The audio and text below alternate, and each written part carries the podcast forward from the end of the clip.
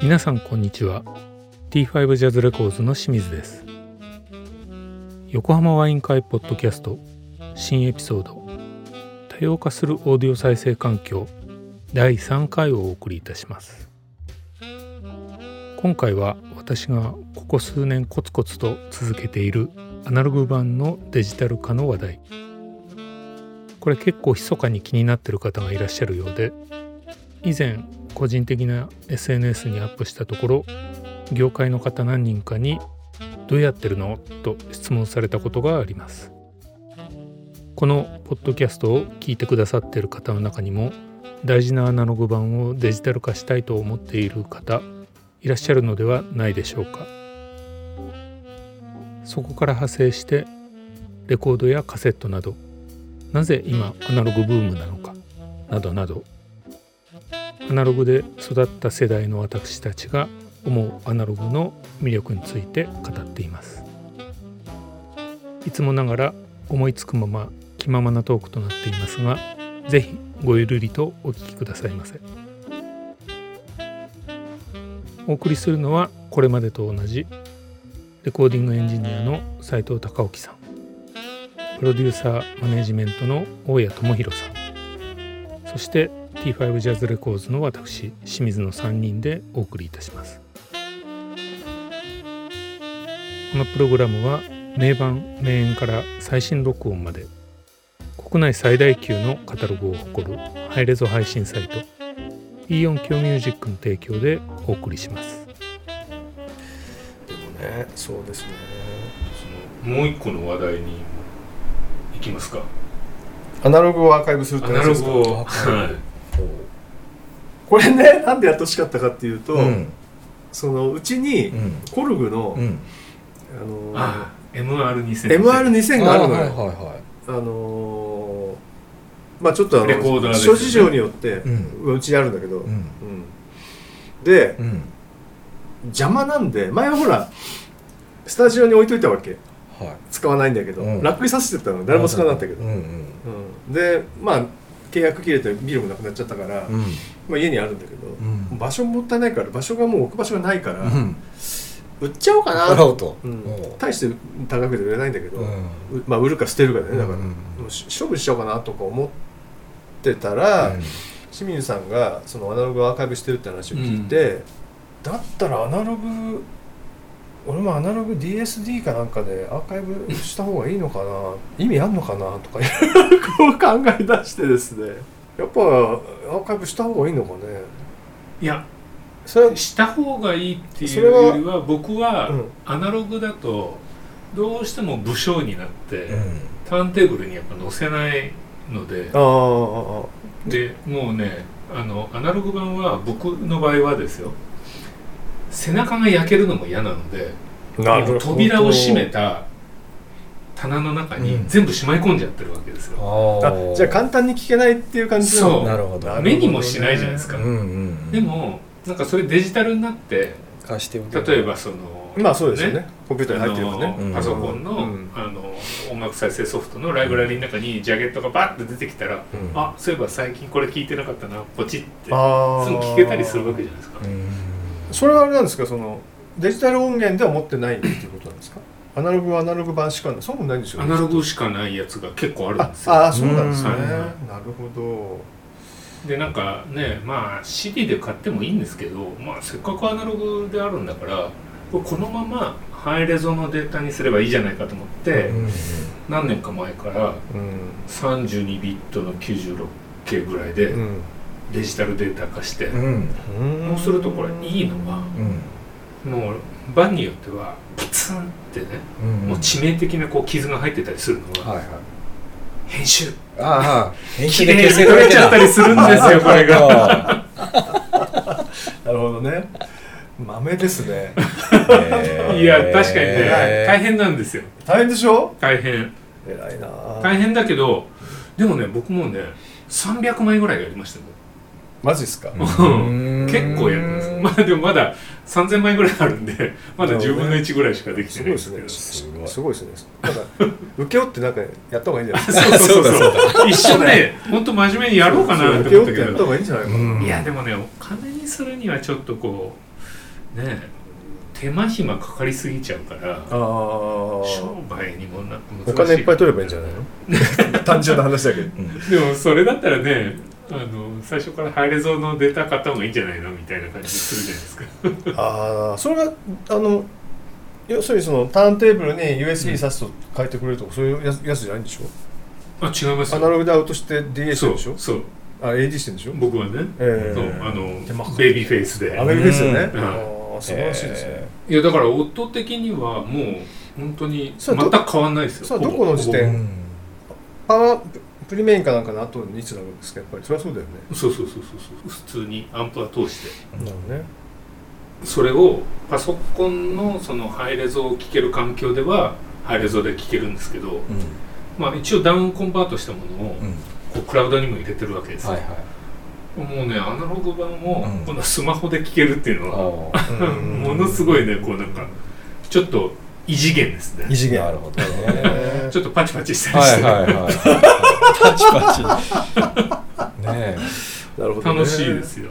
なほらものによってはもう全くこう CD にも配信にも一切なってないようなものもあるので。えなるほどね例えば昔僕がそのど中学生か高校生の時にポリスがうん、BBC かなんかでやったうん、コンサート、うん。ライブがアナログ版になってるの？FM で、ね、あそれは FM でやったやつをカセットに取ってあったやつを、まあ、それもデータにしてあって、そういうのも聞けたりすると結構楽しいっていうか。あすごいですね。それ全部捨てちゃったな、うん。えー捨てちゃったんですか？捨てちゃいましたね。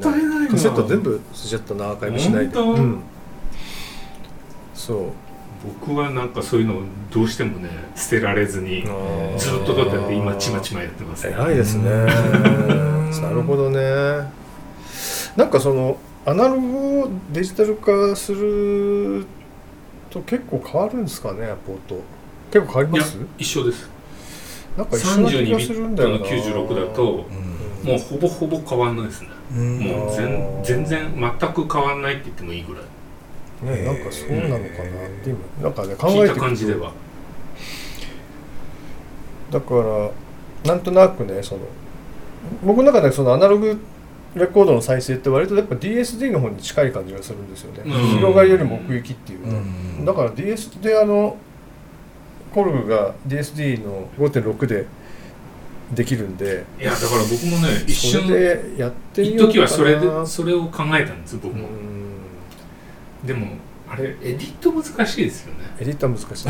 エディットエディットできない。でしょできない TCM に変換しないとできないでしょ。あそうだ。えだからねそのノイズ取ったりとかそういうパチっていう、うんえうんそういうところでは、うん。うんなんだかんだ言ってやっぱ PCM の方がいいんですよね、できないですね。あのなんだっけあのコルグのソフト使っても変換して作業するはずですよ。あそうなんだ、うん。うん。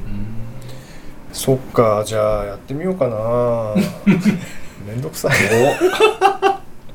めんどくさいけど喜びはありますよ、本当に？うん、あとリアルタイムに時間がかかるんでね。そうですよね。そこはちょっと大変ですけどね。ねしかもあしまって結構人のあのノイズ多かったなもう一回やってみようかなみたいな。もう一回洗ったりなんかして。ああそれは僕はやってないですねやってないです。いやー。楽しいです。楽しい。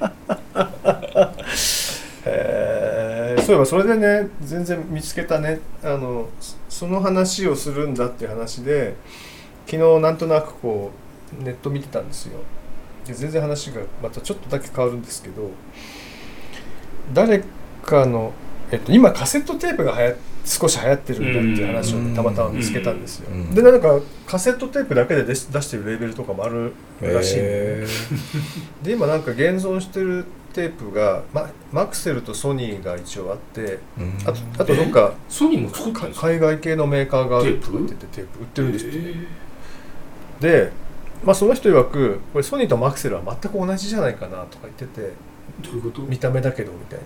要はもうなんか音からあ中身どっちかが作って OEM して OEM してんじゃないかなって。うん。要するにテープの色からあの筐体の形は形は当たり前だと思うんですよ企画があるでもねうんほとんどい色以外は全くあのえケースが一緒ケースの色以外はね全部一緒なんだって。ケースは色が違うらしいんですけど。あそうなでも形が一緒ってことうなの、んそう形は一緒なんですよ。でまあそのもう一個の海外製みたいのはやっぱ音があんまり良くないけど安いからしょうがない。結構高いみたいですよね。僕ね値段までは見なかったんですけど。うん。そうそこでねそのそこで言ってたのがい今時ね今時の若いやつはいやっていうかそのそのね評論家の人多分50代ぐらいなのかな。もうちょっと上かもしれないですけどあ50代ぐらいかな。で僕と同じ年代ぐらいの人が今時の若者はアナログを知らなくてかわいそうだ。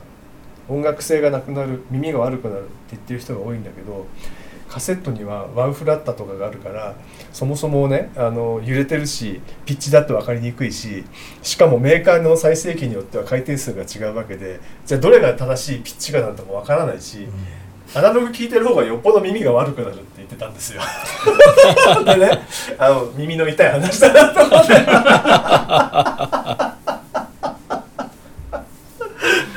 もうねめちゃくちゃ面白かったんだよねオーディオファイルの方々に聞かせてあげたいなるほどね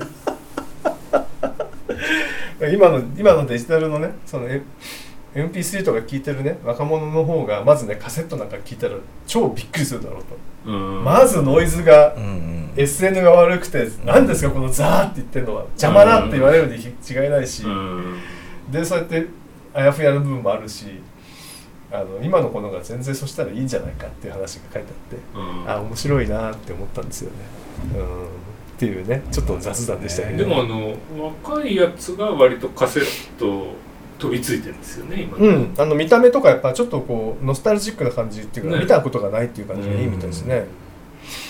僕の昔の上司だった人が最近なんかラジカセ買って、ん。なんかラジカセで録音して聞いたりとか、うん。なんかミックステープみたいなのを作ってなんかすごい楽しいとか言ってやってたりとか、うん。あと最近あのトイレコードってあるじゃないですか、うん。トイレコード。トイレコード？これちっちゃいやつ？あのあのあの自分でプレスできるプレスできるやつでしょ。そうそうそうそう。学研だっけ？なんかどっかがあ付録でそういうとこが表現出したんだ。へ付録で出してあの自分でカッティングして、うんうん。再生できるレコードを作れるっていうやつがあるんですよ、えへ 結構コツがいるらしくて。ーあそうなんですものすごい凝りに凝ってかなりいいところまで突き詰めてる人とかも いて結構 YouTube にねその制作過程を全部動画でアップしてたりする人がいるんですよ。へー。まあでも所詮ね、うん。あのおもちゃのレベルは超えられないんですけど、それあれですか？そのいわゆる EP サイズのものがへそうそうそうそうそうそう。そうですえ流行ってんだじゃあねよくやるなみんなと。みんななななんでそういうものに飛びつくのかなと思ってみんな。みんなそういうものに憧れるのかな。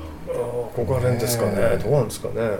そのカセットはねの話はドア玉がねまずカセットで録音してみるけどこんなに音が悪くなるんだとかいうところから始まるから、ね、うんでもその悪くなるのがいいんじゃないですか、うん。若い子は、ね。なんかこうちょっとノスタルジーな感じ。ね。をうん初めて思いも。味わうわけじゃないですか思いもよらないこう音の変化みたいなのが楽しいみたいな。楽しいみたいな感じなのかな、だってあのポラロイドね昔流行ったけどうん。今もなんかあのアプリで流行ってるでしょ？その昔のあフィルム焼けみたいな効果だったりそまあのわざとこうインスタだって最初からそうそう結そう局そそう。そこからベースでそういうことじゃな発展してるものですかなんかある種そのアナログのそういう緩さみたいなところに若い子飛びついてんだなって思いますけどね。でそのアアナログのねアーカイブ化の話もうん。それはまずアナログのアーカイブ化をしようと思いますっつって、うん。まあ、デジタルに変換するわけですよ。うん。PCM だったと思うんだけどちょっと忘れちゃった詳しいことは忘れたんですけど。でまず波形を見てみるわけ。そうするとさもちろんアナログだから、うん。まあノイズがすごいわけですよ、うん。でそれを見てあの少なくともここで言えることはアナログレコードがデジタルよりも音がいいっていうのはありえないって断言してましたね。まあ DTM の人だからね。うんうん。そうですね。だから割とそういうあのー発想になるんですよね、うん。だからそれはたあの正しいと思うんですよ、見て見た目で。そのデジタルだと綺麗な波形がもうこんなになっちゃってるわけも。う、うん。そうね そうそうそれを見てねああっつって、まあ、そのその人はねあのあの割とこう素直に書くんで、まあ、自分はそういうタイプそのいわゆるそのリスナーっていうよりは DTM で作業してるタイプなんでどうしても波形で見ちゃうんでこれを見る限りはまあちょっととても自然な波形には見えないし、うんアナログレコーダーが音がいいなんていうのは基本的にはそ その理論的にはない。っていう話でやってたりなんかしてね、まあまあそうですね。ああまあそうだよねとかねなんかね面白いなと思うんですよね。いろんなね。なかなかだからどうしようかなと思ってね。いや一回やってみてくださいぜ何ですか？どどの時点でやればいいかなとかねやっぱりひね。え？あのそっか今 MC の針がついてるから小圧トランスの MC トランスの後に入れちゃおうかな。学校。まあそれがベストでしょうね、うん。ただそれでモニタまあレベルはあああっちか。モニターは、MR2000 からモニターできる。あそうですね。ヘッドホン端子がついてるからそれでモニターしてやればいいかな、ね大変だけどやってみる？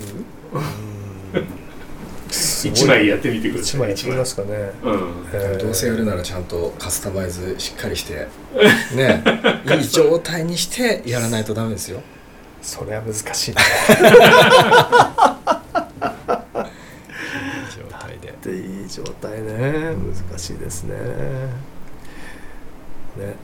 まずあれだなじゃああの MR2000 の電源ケーブルから選ばなきゃダメなんだ。そっから？そっちに行っちゃうんですケーブルはね今ねフォノケーブルはねあれ確か変えられ今変えられないんだよな。だから昔ダットが出た時に全部ダットに起こしてるエンジニアの人とかいましたけどね。ええアナログをね、あそう。まあ、やっぱりねもう書けないんだっつって。書けると傷むからダットにっつってね。そ今どうしてるかな？そのダットを。ダットをなんかハードディスクに起こして起こしてるのかな？レコードをハードディスクじゃなくあそってちか。いやわかんない。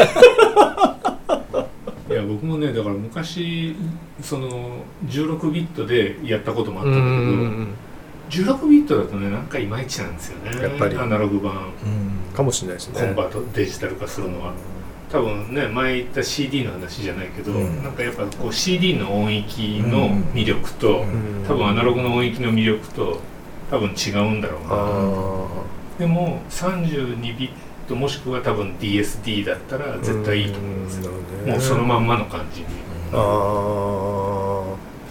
そうですね。コルグだと32ビットにはならないんでね24ビットまで。あ PCM だと、うん。でも DSD があるからもう DSD であと1区2までいくか。でもなそうね。DSD ね。そうですね。今度ねあれですよ。あのハードディスクが欲しくなります。大体ね今32ビットの96でうん。アナログ 1, 1枚ね2.5ギガぐらい。ああ1枚。ね。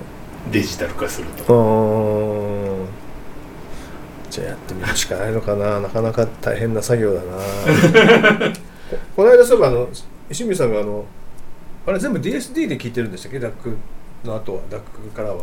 いやいやいやあいただいか。うん。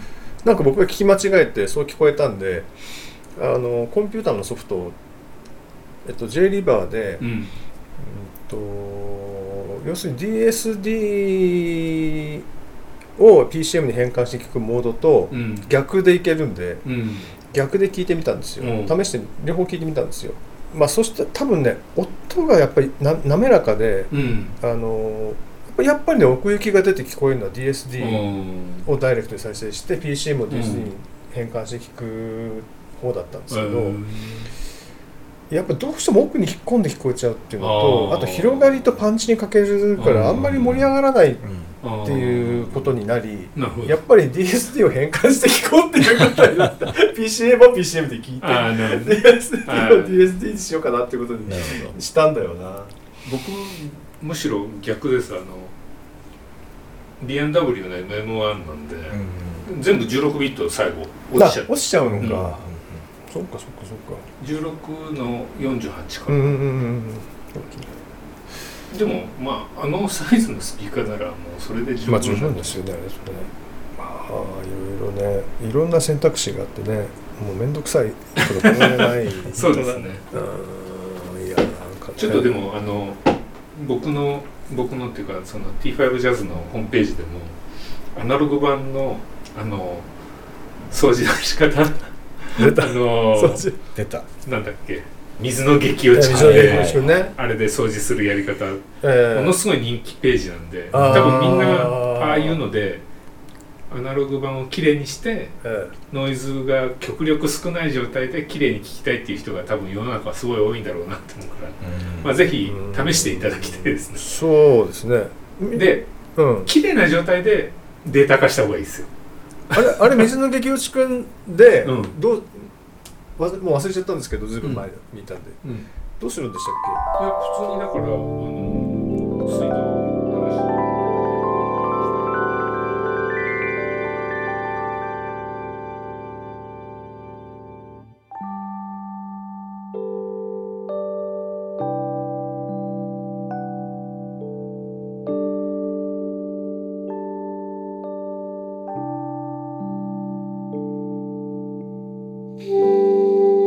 皆様いかがでしたでしょうか？近日中に多様化するオーディオ再生環境第4回もお送りしたいと思いますのでぜひお聞きください。横浜ワイン会ポッドキャスト。